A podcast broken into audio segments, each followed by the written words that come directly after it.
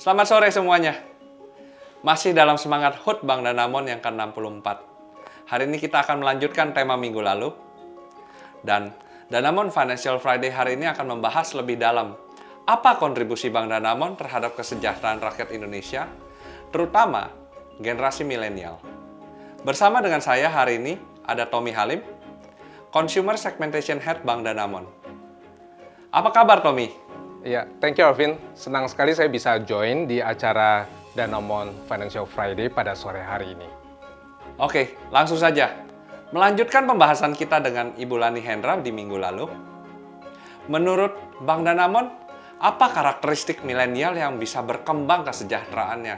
Iya, sebetulnya ada beberapa istilah yang merepresent para millennials ataupun kaum muda di dalam masyarakat atau di dalam segmen emerging affluent. Salah satunya adalah istilah FOMO atau Fear of Missing Out. Jadi basically para kaum muda, para millennials di dalam emerging affluent segmen, mereka itu ketakutan untuk ketinggalan. Mereka selalu pingin, misalnya contohnya, selalu ingin punya konten yang sangat menarik untuk di posting di dalam Instagram mereka.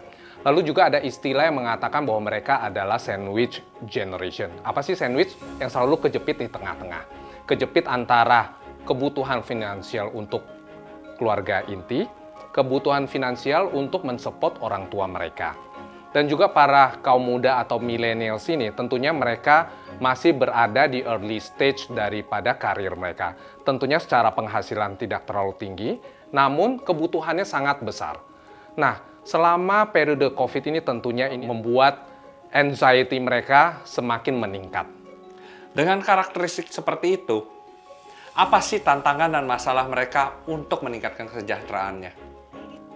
Ya, para kaum muda ini sebetulnya mereka merasa bahwa mereka sudah melakukan investasi yang baik dan benar. Namun setelah ditelaah, ternyata investasi yang mereka lakukan hanya melakukan penempatan dana di produk tabungan biasa. Lalu mereka juga menyadari bahwa mereka harus melakukan financial planning, namun mereka tidak tahu bagaimana cara melakukan financial planning yang baik dan benar. Tentunya semua ini bertujuan untuk mereka mendapatkan financial freedom di masa tua mereka. Ini adalah beberapa masalah yang dihadapi oleh kaum muda atau nasabah millennials. Nah, gimana Tom? Apa yang harus dilakukan oleh generasi milenial untuk tantangan ini? Iya, Alvin. Alvin pernah nggak baca buku tentang Latte Factor? Salah satu motivator terkenal yaitu David Bach. Nah, si Latte Factor ini sebetulnya berbicara mengenai financial planning. Latte Factor ini berbicara mengenai pengeluaran-pengeluaran kecil yang dilakukan tanpa kita sadari. Ternyata kalau kita kumpulkan ini memberikan impact yang cukup signifikan terhadap finansial. Dan ini tentunya akan mengganggu tujuan daripada finansial. Setelah mengerti Latte Factor, apa yang harus dilakukan, Tom? Iya, sebetulnya para nasabah milenial ataupun kaum muda, mereka itu harus memastikan dulu ya tujuan dari finansial mereka atau tujuan daripada investasi mereka. Lalu mereka harus menentukan jangka waktu daripada investasi mereka. Setelah itu mereka mulai melihat daripada pengeluaran mereka. Tentunya dari penghasilannya mereka harus alokasikan terlebih dahulu untuk pemenuhan atau pembayaran daripada kebutuhan-kebutuhan yang basic. Sisa dananya inilah baru mereka melakukan perencanaan untuk dialokasikan dalam bentuk tabungan ataupun dalam bentuk investasi. Dan tentunya para kaum muda atau para millennials ini harus mengumpulkan informasi yang sebanyak mungkin mengenai produk perbankan ataupun produk investasi yang sesuai dengan risk profilnya mereka sehingga mereka bisa mencapai tujuan finansial ataupun tujuan investasi mereka. Apa sih yang dilakukan Danamon untuk membantu para kaum milenial ini? Iya, Vin. Sebetulnya Danamon sudah menyiapkan proposisi melalui Danamon Optimal, di mana kami memberikan akses yang mudah kepada nasabah muda atau para kaum millennials.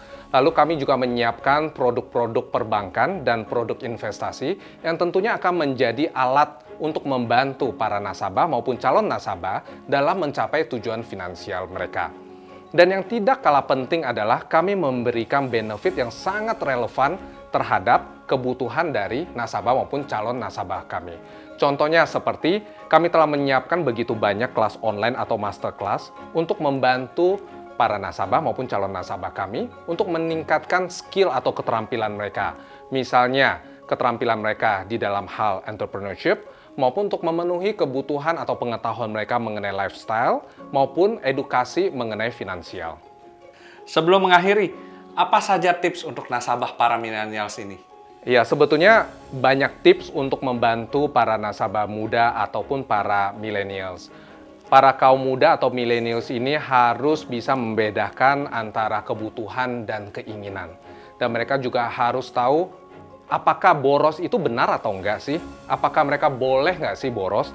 Jadi ada boros yang baik dan ada juga boros yang buruk. Boros yang baik itu sebetulnya adalah pengeluaran yang lebih besar dari seharusnya, tapi memberikan nilai tambah untuk kehidupan dari para kaum millennials atau para nasabah muda. Ya, contohnya misalnya, mereka bisa aja spend lebih banyak atau lebih besar untuk bisa traveling, untuk bisa mendapatkan pengalaman hidup yang lebih banyak dan lebih bervariasi. Oke, lalu apa tips untuk tidak boros dalam pergaulan? Nah, ini sebetulnya salah satu kendala yang susah-susah mudah untuk dikontrol. Jadi untuk nasabah muda atau para kaum millennials yang memiliki self-control yang sangat rendah, mungkin mereka sudah saatnya mulai memikirkan untuk menghindari misalnya pada saat belanja beramai-ramai dengan teman-teman mereka. Karena para kaum millennials atau kaum muda ini, mereka memiliki sifat kompetitif yang sangat tinggi. Melihat temannya berbelanja banyak, mereka ingin belanja yang lebih banyak. Melihat temannya berbelanja lebih mahal, mereka ingin belanja yang lebih mahal. Ini yang membuat mereka menjadi boros yang buruk. Ya. Lalu yang kedua adalah mereka harus tetap fokus terhadap tujuan daripada finansial mereka ataupun tujuan daripada investasi mereka, sehingga mereka mulai melakukan pengereman terhadap pengeluaran mereka.